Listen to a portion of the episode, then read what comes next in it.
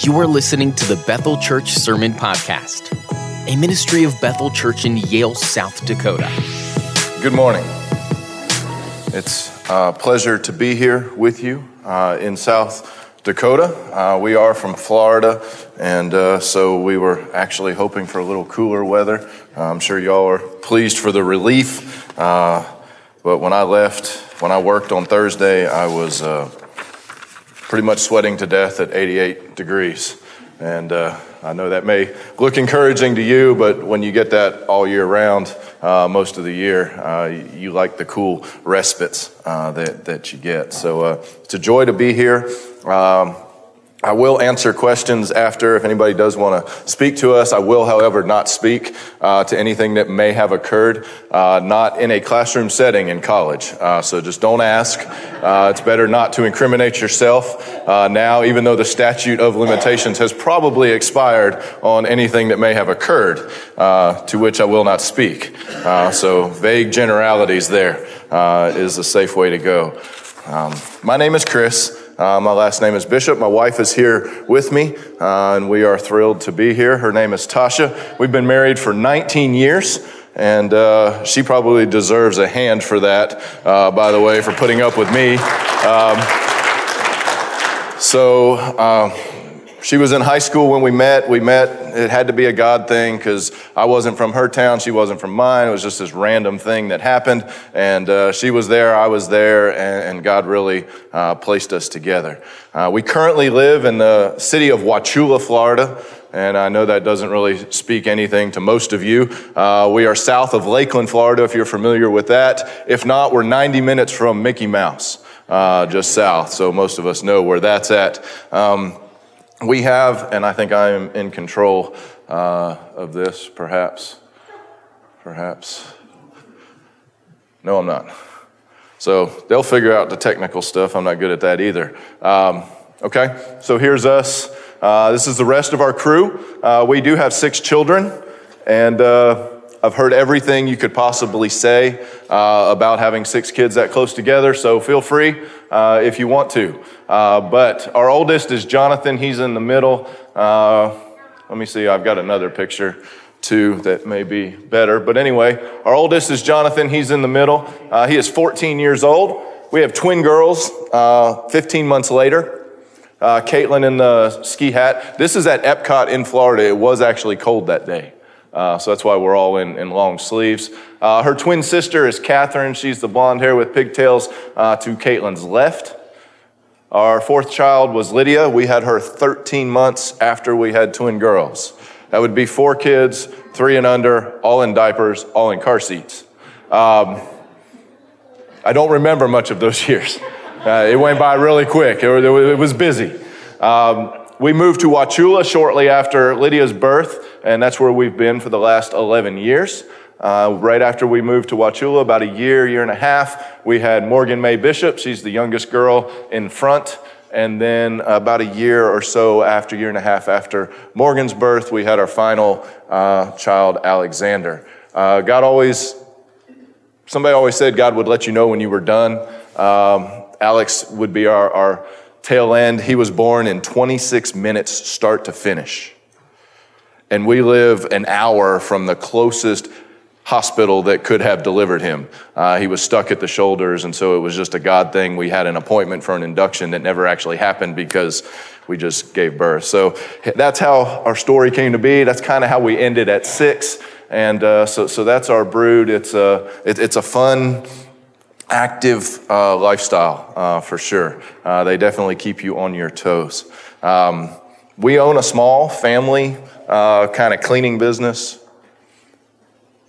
Yeah. Um, and I do handyman work. Uh, I was a senior pastor of a church for almost 11 years, 10 full years living in Wauchula. And God called us away from that ministry through a variety of circumstances. And so we began a ministry. This is the, our crew. Maybe you see them a little better.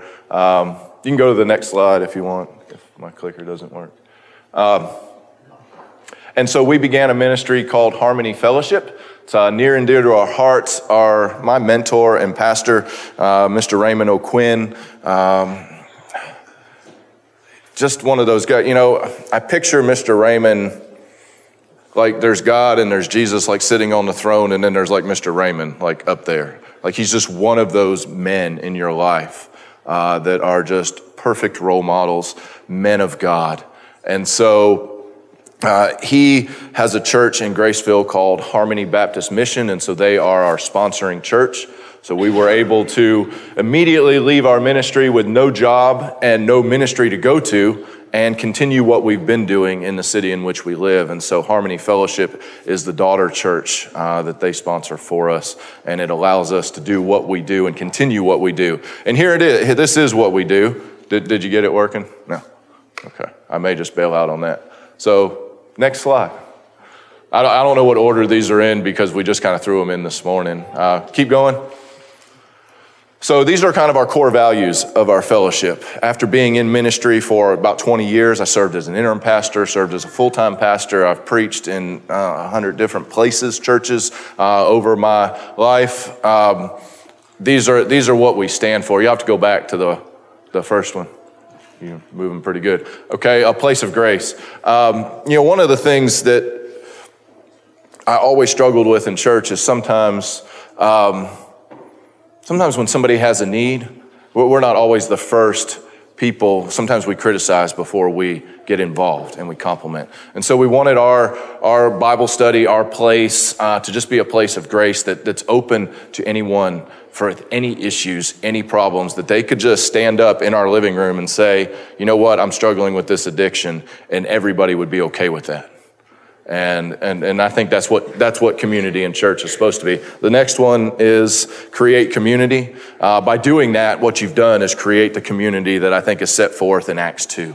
Uh, and so you, you have that community where everybody gathers around you no matter what is going on. And, and we wanted it to be a place where you could be not even affiliated with us, not even know us, but show up and have that community. And Well, that's not in my notes. So, uh, oh, there we go. You can go to the next slide if you're uh, got it going. Uh, one of the things about our community in particular, and I did have an opportunity uh, to visit your community yesterday, and they, they kind of drove me around and showed me Huron. Um, I, I, I, took my I got my picture taken with the world's largest pheasant by the way. Just saying, that was an awesome time. Uh, I was really, I'm really proud of that. Um, is that your community is very diverse, and it's and it's probably getting more so that way. Our community in Wauchula is 75% Hispanic. Uh, we also live in a, we actually do ministry in a little community called Zolfo Springs, just south of Wauchula, and uh, two, 75% Hispanic, uh, which means I'm the minority. And, and so we celebrate the diversity of what God has done in our community. And we want that to be just a key focal point of who we are and what we do. What, what's the next one? I don't know if I have these in order memorized. Um, we also want our community, our fellowship, to not be so much of an organization, but more of a living organism. Something that can ebb and flow with whatever needs to be done. Uh, one of the things that I found just in traditional existing structured ministry is that sometimes to do something for somebody, you had to jump through so many hoops, make so many phone calls that by the time you got to the, the need, it was already met. And so we just wanted something flexible that says, you know what, we can just do this and, and, and be able to, to just meet needs of people that uh, have needs. Uh, what's the next one? transparency. Um, you can come to our fellowship, open up our financial statement, see it anytime. Uh, my checkbook's that way. You want to see how I spend my money? That's just who I am.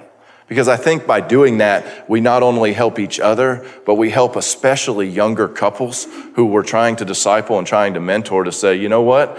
By you seeing me, not only does it give me accountability, it also says, where do you see that, that that I can help you, especially when it comes to finances and things and how I live my life. And so you can walk in my house and who I am is who I am. I'm usually in shorts and my Adidas and I dress pretty much like this any other day of the week, except my clothes will have paint on them uh, rather than the, the clean ones uh, that I'm wearing in front of you. So, so that's just that's who we are. So you get what you get. If you don't like it, that's fine.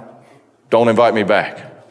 I'm, I'm okay with that. That's, that's just who we are. And we want to make sure that we express joy in our journey because that's what it is. I, I meet so many believers that just kind of look like they'd rather be somewhere else than in worship. They'd rather be somewhere, somewhere else than the place where God has them. In every place you are, God has you there. If you're broke down on the road with a you know, flat tire, I've been there, God has you there. There's a purpose in everything He does for us and everything He does with us. And I just want people to know that well, let's have joy in wherever it is that we are, even though sometimes it's pretty rough, isn't it? It it can get tough. And so, join our journey. What's the next one? Sincere service. We want people plugged in. Our, our, our big goal is to get you involved in something that God has called you to. Whether that's something we're doing or something God's called you to that I, we can help you figure out how to make that happen. Uh, and so that's our next goal. What's our, what's the next slide say? I think it goes to, uh, so how do we measure success? That's hard in a church, isn't it?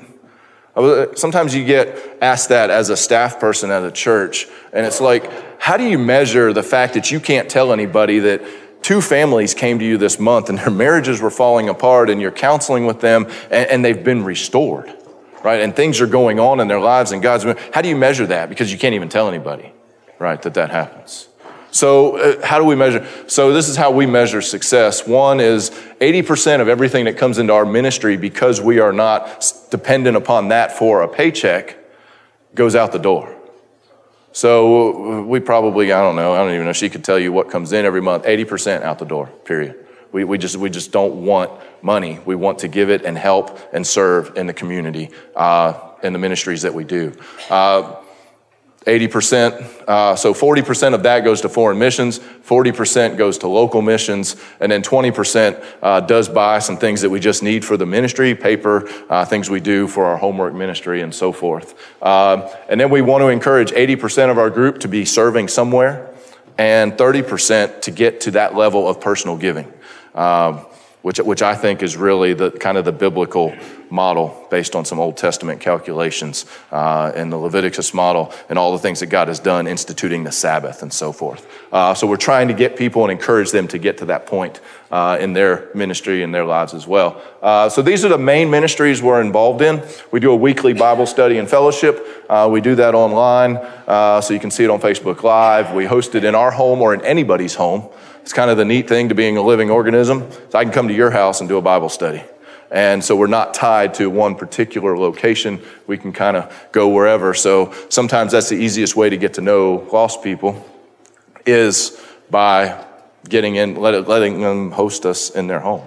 And sometimes they're open to that. Or they'll go to somebody's home where they might not come necessarily to a structure, you know, like we're sitting in this morning.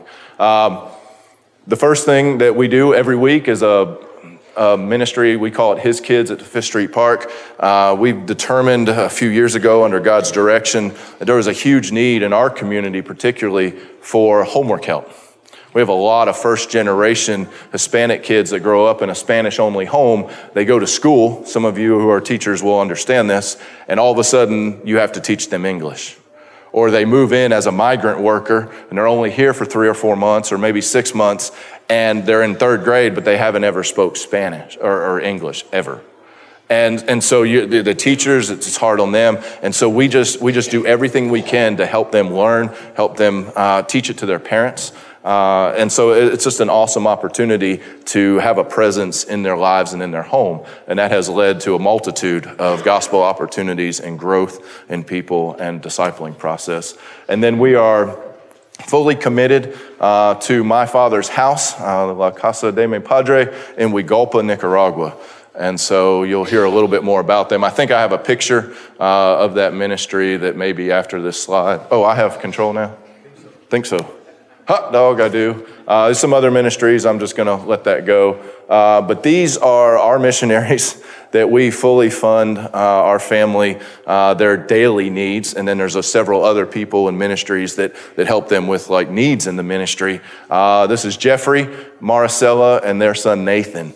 And uh, we met her uh, on a mission trip. She was one of our translators. We really connected. We started going to her town where gringos don't go because there's just not a lot there. It's kind of off the beaten path, and it's a it's a cow town. It's a ranching community.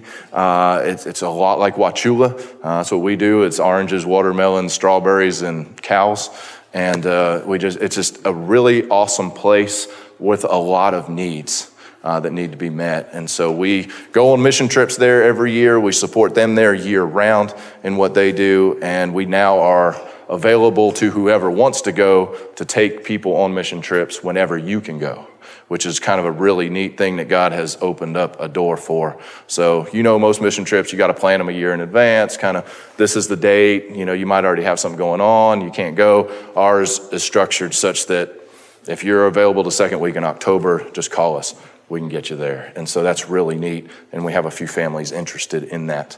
Um, so that's a nutshell of who we are. I told Colt, I said, I really don't like to talk about myself a lot or what we do uh, because that's not what this time is about. But this is how God is moving in our lives and what He is doing. So if you want to know more, if there's any way uh, I can help you uh, get involved in anything, uh, ministry in any way, I'm just at your disposal. While I'm here, if I'm not here, whatever. Um, we just love to see people serving because when you're in that capacity, God really begins to move in your heart and, in your life, and it really changes your family. Uh, we've taken all our kids on every mission trip we've ever gone on. We started taking our kids overseas when our youngest was three. He's now eight. We've been like six times. Uh, we took him to North Carolina when he was uh, toddler, I was six months. He was little. And uh, we took him to inner city Montgomery when he was a year and a half. Uh, sweated to death in the summer doing inner city ministry. And so that's, that's just who we are. Uh, you can take six kids to Nicaragua and survive. So if you have less than me, sign up. Let's go. Go somewhere. Uh, serve God because that's his calling on our lives. Um, so I'm here to speak to you. Our key verse, uh, kind of when we started. Um, Harmony Fellowship was Romans 6:23. The wages of sin is death, but the gift of God is eternal life. And I walk around Zolfo Springs and I, I coach soccer. And so God kind of put this city on our heart uh, a few years ago. And I went down and rode around with a deputy. And, you know, I just, I asked the deputy, I said, where are the needs? What are the needs? Who are the people? Because the cops know, right? They know. And so they showed me all the drug houses, all, all the places where there's just where there's just needs, everything. And so we, we began doing backyard Bible clubs once a month. It morphed into us discovering they needed homework help. It began and it became an every week thing. Uh, we, we've done that for a long time. The church I was at really never got behind it wholeheartedly, where they were like vested in it. So it's always just kind of been our our thing. But God has really moved uh, in that. And so, uh, one of my sons plays soccer and was really interested in soccer when he was just a, a, little thing. So, I got involved in soccer and I coached soccer at the high school and the junior high level. And in that, we started coaching soccer, and, and Hispanic kids love soccer, right? That's like their national pastime. For us, it's baseball or American football. And uh, so I started taking them with me to go play soccer, right? We'd pay for their registration fees, all that kind of stuff, or they'd donate it through the YMCA. And then I started coaching at high school, and all their cousins, nephews, brothers were related to all the kids who I already knew. I had no idea. Right? Just, it's just, that's just how God works.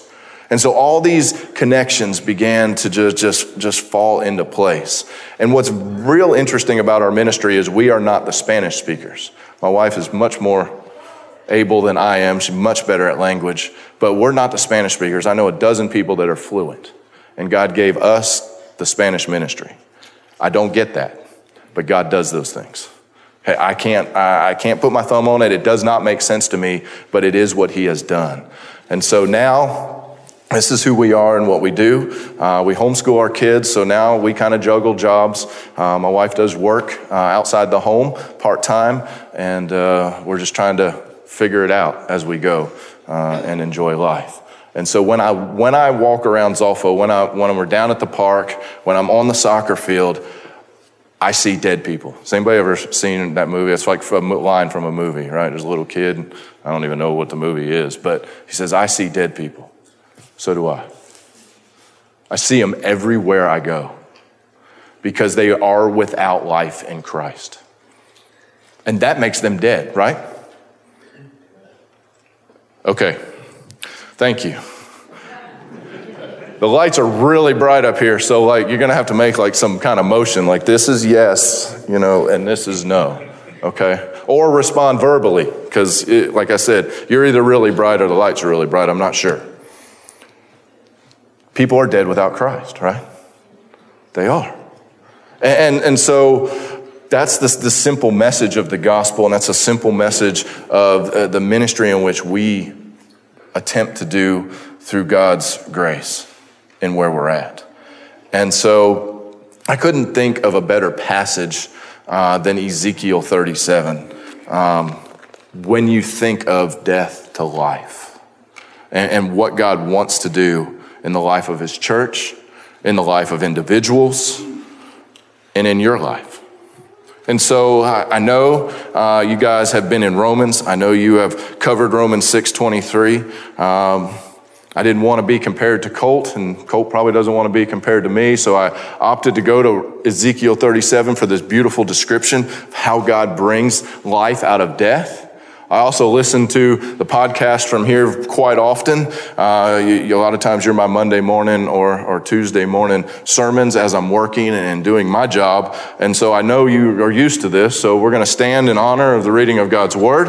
Um, and then we're going to pray and we're going to ask God to just bless his word in this moment because there is nothing, there's no moment, there's no moment more crucial than when you're declaring the Word of God to anybody, whether it's in this setting or in your own life. So here's what Ezekiel 37 says. I did not clear this with Colt, but I do, I am reading from the New International Version. Okay, sorry about that. a lot of times it's the easiest one to translate into another language. Um, the hand of the Lord was upon me, and he brought me out by the Spirit of the Lord, and he set me in the middle of a valley and it was full of bones. And he led me back and forth among them. And I saw a great many bones on the floor of the valley, bones that were very dry. And God asked me, Son of man, can these bones live? And I said, Sovereign Lord, only you know. Then the Lord said to me, Prophecy to these bones and, and say to them, Dry bones, hear the word of the Lord. This is what the sovereign Lord says to these bones I will make breath enter you, and you will come to life. And I will attach tendons to you and make flesh come upon you and cover you with skin. And I will put breath into you, and you will come to life. And then you will know that I am the Lord. So I prophesied as I was commanded. And as I was prophesying, there was a noise, a, a, a, rattling sound, and the bones, they came together, bone to bone. And I looked, and tendons and flesh appeared on them, and sin covered them, but there was no breath in them. Then he said to me, Prophecy to the breath.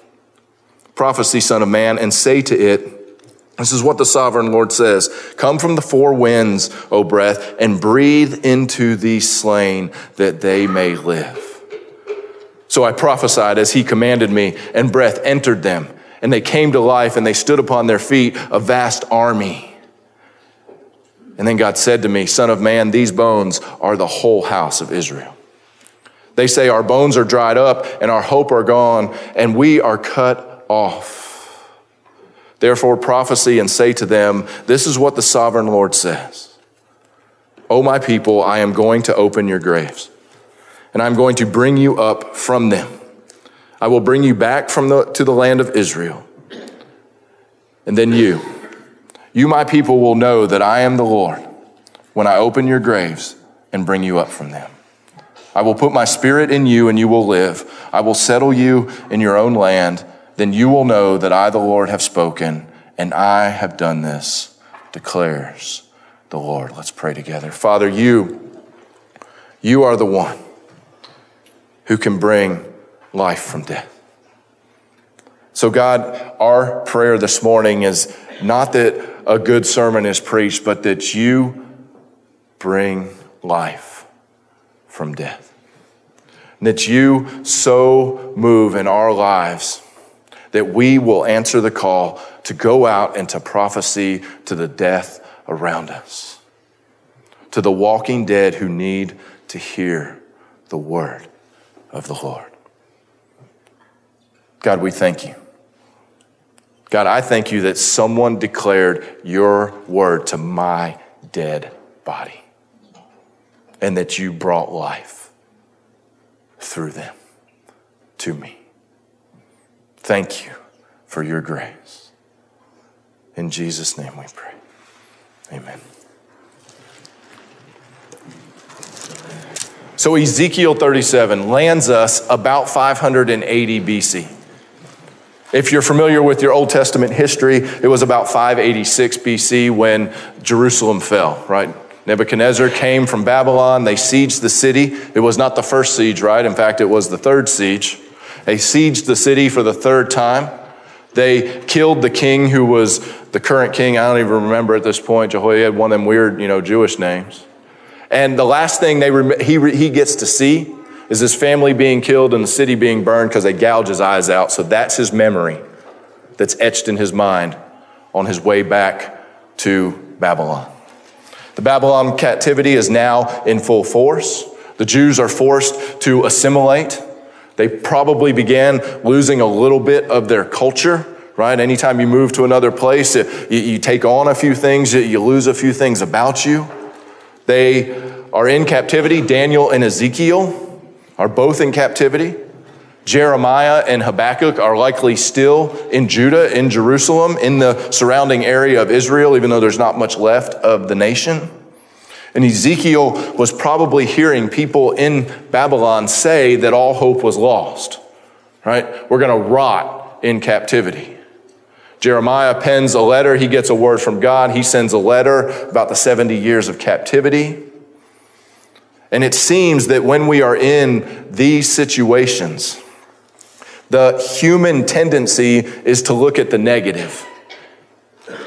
Right? Even when things are positive, a lot of people are pessimistic by nature, right? There's not a lot of people, and I like meeting optimistic people, but not a lot of people are optimistic by nature. But when things are difficult, it's even worse. And we begin to look at things in this negative sense. But when we are a child of God, when we trust in the sovereignty of God, as you have learned about through Romans 8 and 9, when you trust in the plan that He has for you, that there's no reason to be negative about anything, is there? Right? That, that's our sin creeping in. That, that's us looking in the mirror and seeing ourselves instead of looking through the glass to see God. And so, what we find is that these Israelites are in a very desperate situation. And we find that Ezekiel has this real experience that brought him to a valley where there were, he says, full of bones, a great many bones on the, on the ground, on the floor of the valley, and that they were very dry. They, they were brittle as dust. Most likely, now, I, I, think God actually took Ezekiel from wherever he was in Babylon and moved him to this valley. And he's standing there back in Israel, right? Now, I don't know if you know the journey from Jerusalem to Babylon, but you know, by car, it would probably take you a day or two. By foot, in captivity, marching hundreds of thousands of people that direction takes a little time. And now he's teleported. Science fiction did not come up with teleportation, by the way. God did. It also occurs in Acts 8, right? Philip gets teleported somehow. God figures this out and does this. And, and here he is in this valley where a great many people have died. Mass death. Now, here's what likely occurred and why there were so many dry bones. It was probably in a valley where a battle had taken place. Right? The Babylonians were marching to Jerusalem. Israelites would have known that. They would have sent everybody they had left to go out and to meet them. And usually the battles take place in valleys, don't they? Both armies would amass on hills. Right? This is standard military strategy. They would go out and battle each other. And the Babylonians won by a landslide. And thousands upon thousands upon thousands of Jewish soldiers, husbands, fathers, sons are dead in the valley. And their bones are still there because the Babylonians have had enough. The Jewish sinfulness that, that God was judging them for, He was using the Babylonians to do this. The Babylonians had enough. They'd already sieged the city twice. They'd already removed and put rulers in place that were supposed to listen to them. They didn't. They didn't heed the words of Jeremiah. They didn't heed the words of any of the prophets. And so the Babylonians make a statement here. It's kind of like the atom bomb that we dropped on Japan. They're making a statement. And so they didn't let any of the dead bury the dead. They didn't let anybody back in the valley. They left all the dead bodies there to rot. Because when they were going to bring the people out and take them into captivity and make slaves out of them, they wanted them to walk past that valley and look into that valley and say, We own you. And in case you don't know, that is exactly what the enemy does to us. He will put somebody in the valley, he will make it look bleak, he will make it look grim, and he will say, I own you. And there's no way out. This valley is a representation, it is descriptive of the people's situation within their sin. It was barren, it was dry, they were without hope. This was a low ebb for Israel. They had just come off like David's reign and Solomon's reign. It fell apart immediately, and they are back in the low. And they're looking around, and there's nothing that they can put hope in. And that's what it is when you're separated from Christ. But this is the situation. And I think this is important for us to understand because you and I were there. We cannot allow this. I just wanted to make sure I muted my phone. I didn't even think about it. Thank you. This is the situation we were in. And all too often, like we get distanced from that right? Because we just go on with our life. Like life gets normal and it gets in routine. And you know, I do the kids thing and I, I get up and I go to work and I come home and, and I spend time with them. And even if we're doing ministry or we're coming to church, we get distance from the fact that we were dead. Christ had to die for us. And we begin to just almost let that be secondary. When this has to be the most primary thing on our, on our mind every moment of every day with this intense urgency that we have to have. And so the Lord comes to Ezekiel, plants him here, and he asks him a question. And he says, Can they live? Can these bones live? Now, to be honest with you, if he asked that of most of us, what would we say? No way. Right? I have done enough funerals in my ministry, too many, to know dead things don't live. And these were not just dead, they were deader than dead, right? That battle took place like six years before this.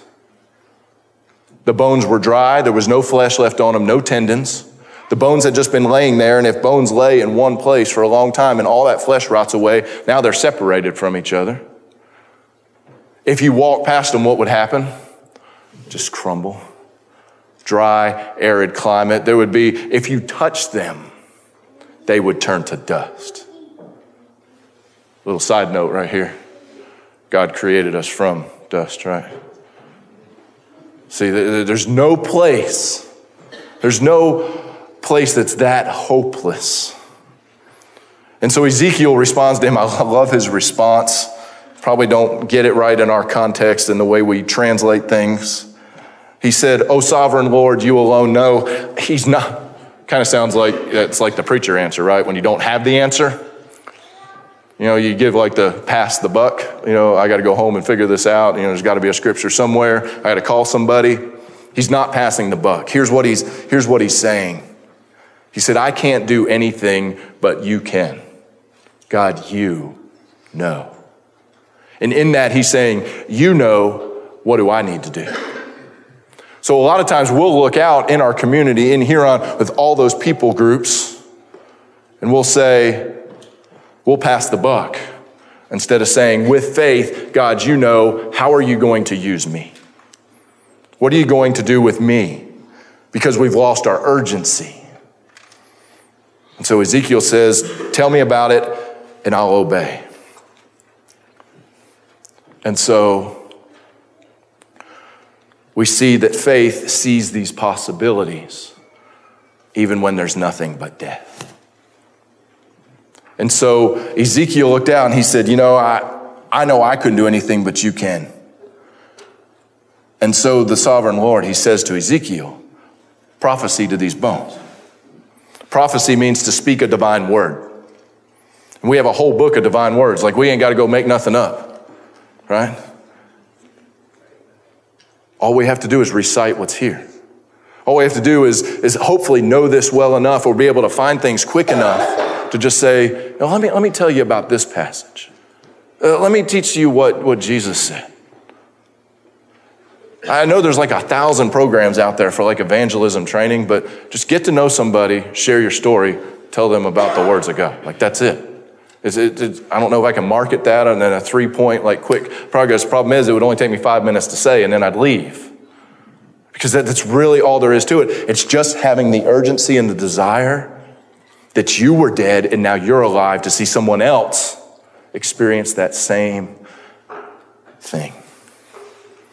And Ezekiel's told to preach prophecy to these bones. Now, I, I have preached in some tough audiences.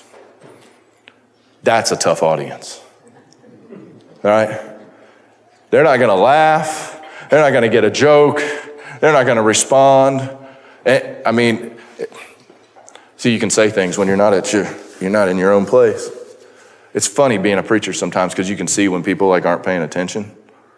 Eh, I mean, I've seen this, you know, kind of start nodding off. And I've seen like wives poking husbands, you know, kids acting up and like, you know, because that was me in church, you know, the whole, like, I didn't know my ear. You know, you can pull a kid three pews just by their ear? Yeah. This is a tough audience. Like, they're dead. Ain't nobody gonna hear. I would be like God saying, okay, today we're going out to that cemetery and we're preaching to the ground. It's a bunch of dry bones. The thing is, that is what is in your town. That is what is in the next house next to you, the, the next house down the pasture, the next house in your neighborhood. They're already dead. God says, Give them my words, tell them the gospel. And so Ezekiel does. Now, there was nobody out there to criticize him. I don't know what he'd have done if there would have been others around, but he just does it, right? And he starts proclaiming to the dry bones. And he says to them, As I was prophesying, there was a noise. Now, this has got to be just a little bit unnerving. Because this is pre science fiction movies, right? Like, let me just make a statement here. I don't believe in zombies, they don't exist except here. Right? Because the zombies, and, and anyway, I get into this debate with teenagers all the time. Like, they don't exist, buddy. It's okay. He prophesies to them, they start rattling, they start coming together. I would be freaking out because that's unusual. The noise, the rattling sound, the bones come together, bone to bone, tendons and flesh start appearing on them. But there was no breath. So picture this all of a sudden, they've all come to life. They're laying there, they're all full bodies again. Ezekiel may even recognize who they are, and they have no breath in them. When you have no breath, guess what? You have no life. Doesn't matter how put together you are, how well your body is, how well they preserve you after your funeral, you know, the whole embalm thing. Like they don't do that in most countries. So we look normal, right? In Nicaragua, you die, 24 hours later, you're in the ground. There's, there, there's no preservation. In fact, you can go to the graveyard, and if somebody's been embalmed, 20 years later, they will look pretty close to the way they were when you put them in. It's kind of freaky, isn't it? I, I hang out in funeral homes, so you learn stuff. Sorry. And now he's there. He's just among a whole bunch of dead people with no breath. And he says, prophesy to the breath. He says, if I'm understanding this right, breath it's the same word we have for spirit. It's the Hebrew word ruach. He says, prophecy to the wind, to the breath, to the spirit. Preach. I think he's saying, ask me, God, because God is the, the spirit, right? Who can give life. Prophecy, son of man, and say that this is what I say. Come from the four winds and breathe into these slain those who were killed, that they may live. And so he does. And they came to life. Now, if you'll jump back to Genesis real quick, you'll remember that we were created out of dust. We laid there lifeless until God did what? Breathed life into us. Prophecy to the breath, he does what happens breath entered them, and they came to life. And they stood upon their feet. That's usually a good sign of life, right? That not only can you breathe, you can stand. And they numbered like a vast army. Just like in creation, God began with flesh and he breathed life into them. But here's where we have to be careful. We have to be careful that we do not, I must have bumped it twice, that we do not mistake functionality for spiritual life. It's kind of what our Sunday school lesson was about in the class that Colt's teaching. There are a lot of people who function as a human, but they are dead. They are not alive spiritually. There are a lot of Christians who function, who call themselves Christians and function in life, but they are not spirit filled. And they have mistaken functionality for spirituality. You guys know this because you're familiar with the insanity of God. You're probably one of the few congregations I've ever met that would be. Congratulations to you.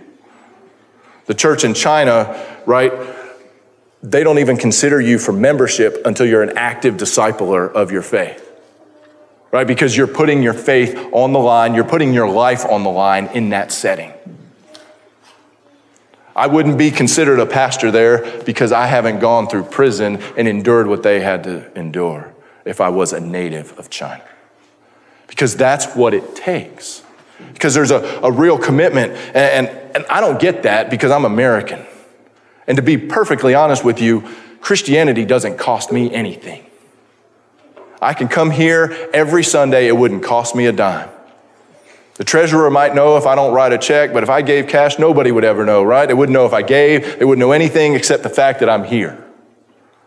And so many mistake that for life. This year in Nicaragua, I had this awesome privilege of baptizing six kids through the ministry, which Jeffrey and Mari was six, right? That Jeffrey and Marcel are in. And two of those kids, two of those kids went through the Operation Christmas Child gift thing. They went through the whole discipleship thing. If you guys are familiar with Samaritan's Purse and what they do through OCC. And they went through the discipleship program. Marcel and Jeffrey had been discipling them for years. They were believers, and they, I tell you what, they went through a whole lot more than I did when the pastor asked me if I was sincere, I said, yes. He said, stand down front. We'll admit you to membership and baptize you next week. Right? That was it. They, they went, uh, they've watched them. They've, they've looked at their life. They've looked at their, their faith in action, how they act not only in Bible club, but at school and in the community, who they are. And these two kids went down to the river with us because we took them because this was such a big time in their life and they don't get a lot of big times. They don't, they don't get the things that we get. They don't have the things that we have. So we take them all to this beautiful park that God's created with a waterfall on both sides. It's, it's so awesome. Almost can't hear yourself because of the running water. And when we get there, Maricela tells us like their parents didn't want them to come. When they go home, we don't know what will happen to them. These are 12 year old boys that put more faith in action that moment than possibly I have done in my whole life. We cannot mistake functionality for spiritual life. We can't. We can't let it happen in our lives or those around us. It's okay to ask the question. So Ezekiel prophesied, they stood on their feet. There was a vast army that he was looking at. And it's because of this divine infusion spiritual life from the breath of God. See, they're not alive until God's Spirit fills them. You're not alive until God's Spirit fills you. And you won't be the same. It will cause you to want to spend bulks of your money to help people, regardless of what they may or may not do with it. It, will encourage you and spark in you to this, this thought that says, I need to go to their house because I know they've got a need. I need to meet that need. I, I will spend money to go overseas. Why? Because of God's Spirit. It's not because of me. Because me says, let's go to Disney more. We can drive there like every weekend. Why not? Right? Me says, let's do more for my family. But when the Spirit of God fills you, I believe this is what comes from that. Now, I don't think that, again, we don't put stock in that. That's not where my salvation is grounded. But that is definitely the encouragement that I get because I know that this is not me. And then God says to him, Son of man, these bones are the whole house of Israel. They say, our bones are dried up and our hope is gone and we are cut off. Okay, so now God is telling Ezekiel what the bones, what the people, what the army is thinking. Hey, now, this is just me. I was the dry bones, right? I'm dead. All of a sudden, I have life. Six years later, I know I died in battle. I'm standing there. Do I have a mind of my own? I don't know what's going on. Their story is we are without hope because we know we were just destroyed. Now, I don't know what you think after you've been dead eight years, six years, and then you come back to life. I don't know. I don't, don't think there's a story around that can fill us into that. But here is what is going on. And this is what God says My people, this is verse 12, I am going to open your graves and bring you up from them. I will bring you back to the land of Israel, you, my people. He says it a second time. Will know that I am Lord. Twice I will open, you will know when I open your graves and bring you up from them. And I put my spirit in you, you will live, and I will settle you in the land. What does that mean? Now, if I get off base, Colt will correct me later, or now, I don't care.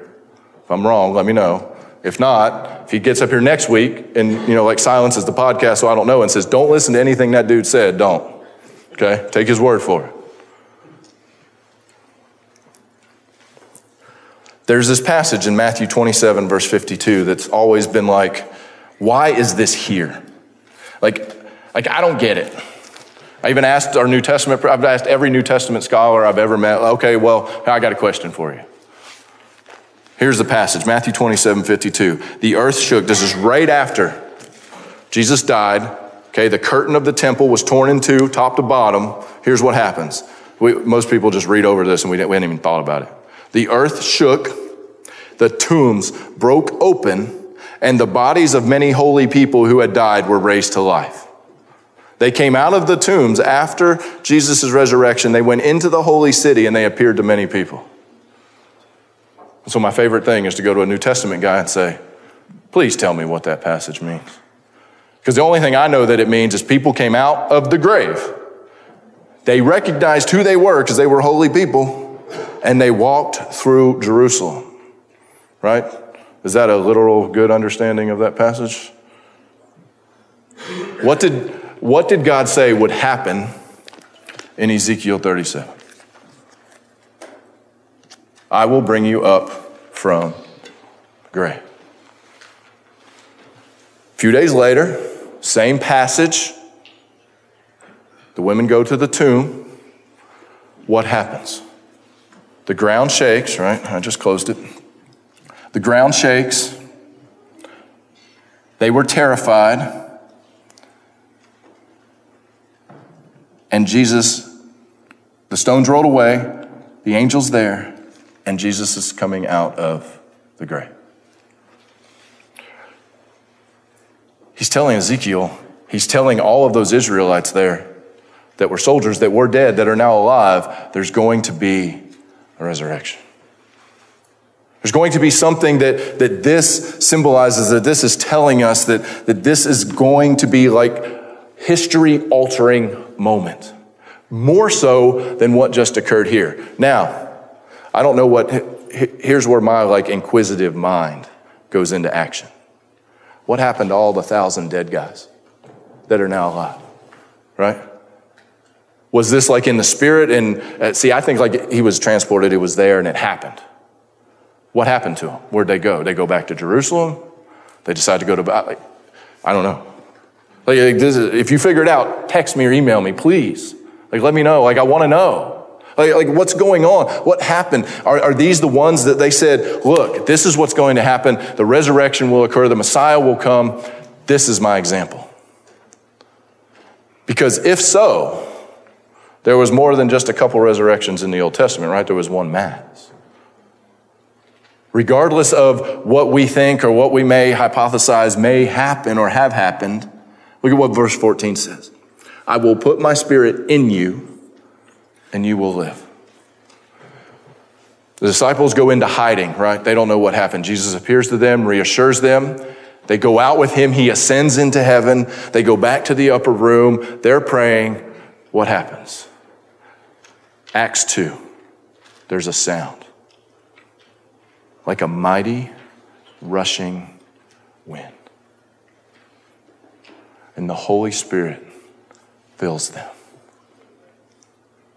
And it's the catalyst for why you are here in on South Dakota today. That is the catalyst. That was the Spirit of God that sparked in them the passion for the gospel to go out and to proclaim what they had just 50 days earlier denied. And we're here because of that. We're here because every tribe and every tongue and every language heard that. And they heard it in their language and they began to carry the message of the gospel. And it is the same message of the gospel we carry today. So we can stand in front of somebody, just like Paul in 1 Corinthians 15, and say, Death, you have no sting. You're like a bumblebee with no stinger, right?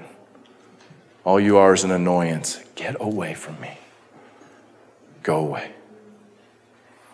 So let me just share with you as we close a couple things that spoke to me out of this passage by way of application. The first one is this we have to remember we are preaching to dry bones. They're dead. They're dead. They are without hope, without the hope that we bring them. And God has commissioned us to do that. Why He chooses to use me, I have no idea. But it's my calling. Every one of us has a calling to a person, to a family, to a people, to your neighborhood, to where you're at. If God hasn't called you away from where you live now to go somewhere else, and I'm assuming He hasn't because you're sitting here, then He's called you where you are to reach the people to whom He has brought to you. Billy Graham said, the, since we stopped going to the nations, God began to bring the nations to us every community will change. Every community demographically is going to get more diverse. That is to our benefit, and it is to their benefit. Only God can raise the dead to life. We are always preaching to dead bones. And we have to know that there is nothing we can say, no matter how well you can articulate the gospel, no matter how well I can look at the text and say, you know what, this is what this Greek word means, and that and that. That has no bearing. I can't raise the dead.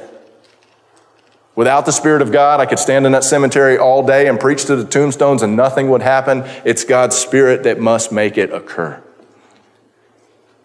And most of the time, when we say, I don't know what to say to somebody, you're absolutely right. You don't know what to say. Would you just trust God?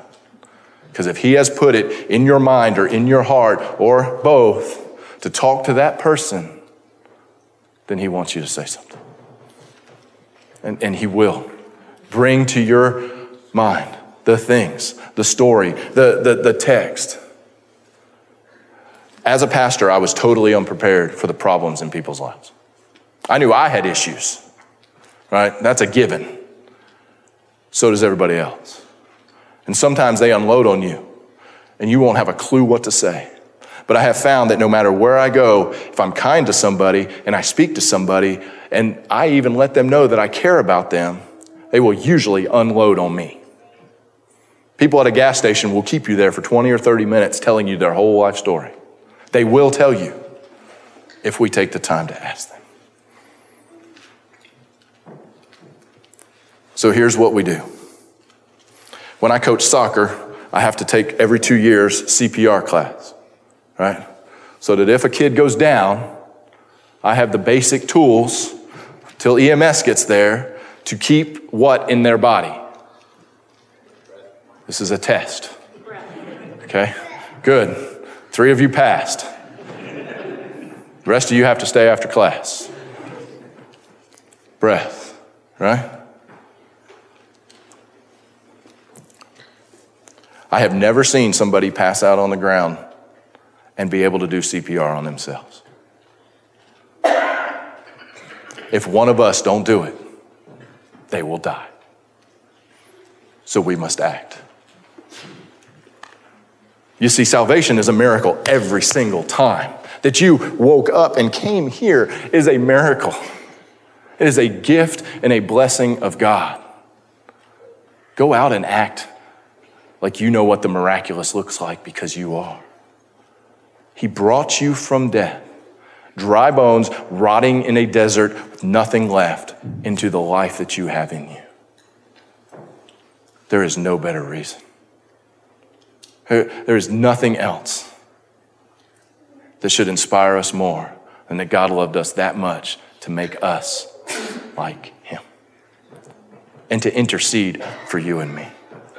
I don't know how you normally close service. They usually cut off the recording about this time, I think. So uh, I don't know, really know what to do next, but I'm going to pray. Colt, be here. I don't know. I'm, I'm, a Baptist, so we do like an invitation. We try to springboard you into the baptistry, whatever. I don't know how that works.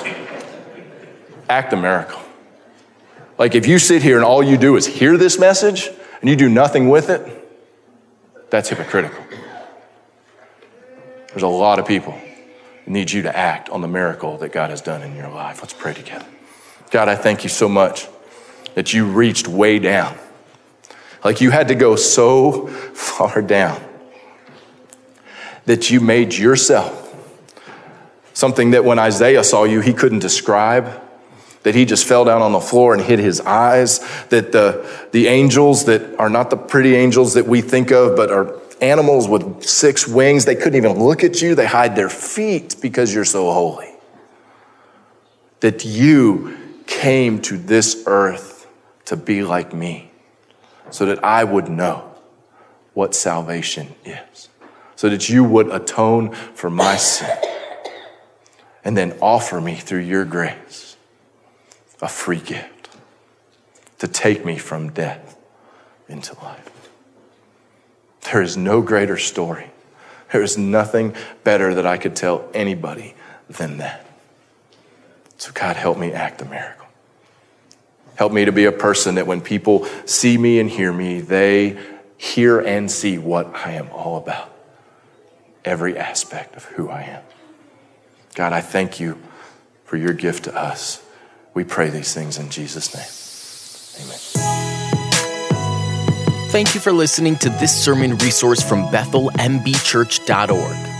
If you'd like to learn more about Bethel Church or find other resources, please visit our website at bethelmbchurch.org. Bethel Church exists to bring glory to God by promoting the joyful worship of Jesus Christ both here and abroad.